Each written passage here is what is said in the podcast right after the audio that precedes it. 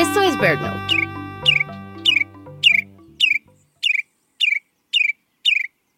Los ensontles norteños, los imitadores más competentes del continente, pueden aprender a imitar los sonidos de casi cualquier ave al alcance de su oído.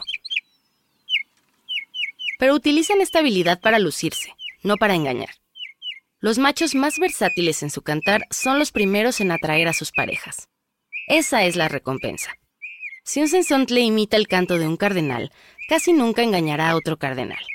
No hay daño, no hay faltas, no hay intención de engaño.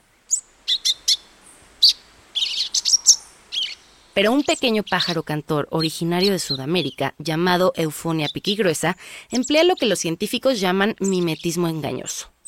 Algo muy inusual entre las aves.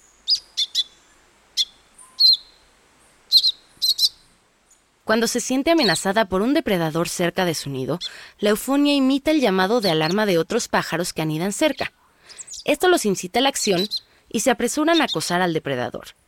Es posible que lo persigan un rato dejando incluso sus propios nidos expuestos al peligro.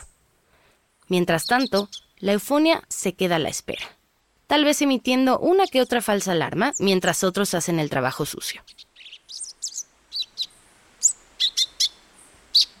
Para BirdNote, soy Paola Martínez.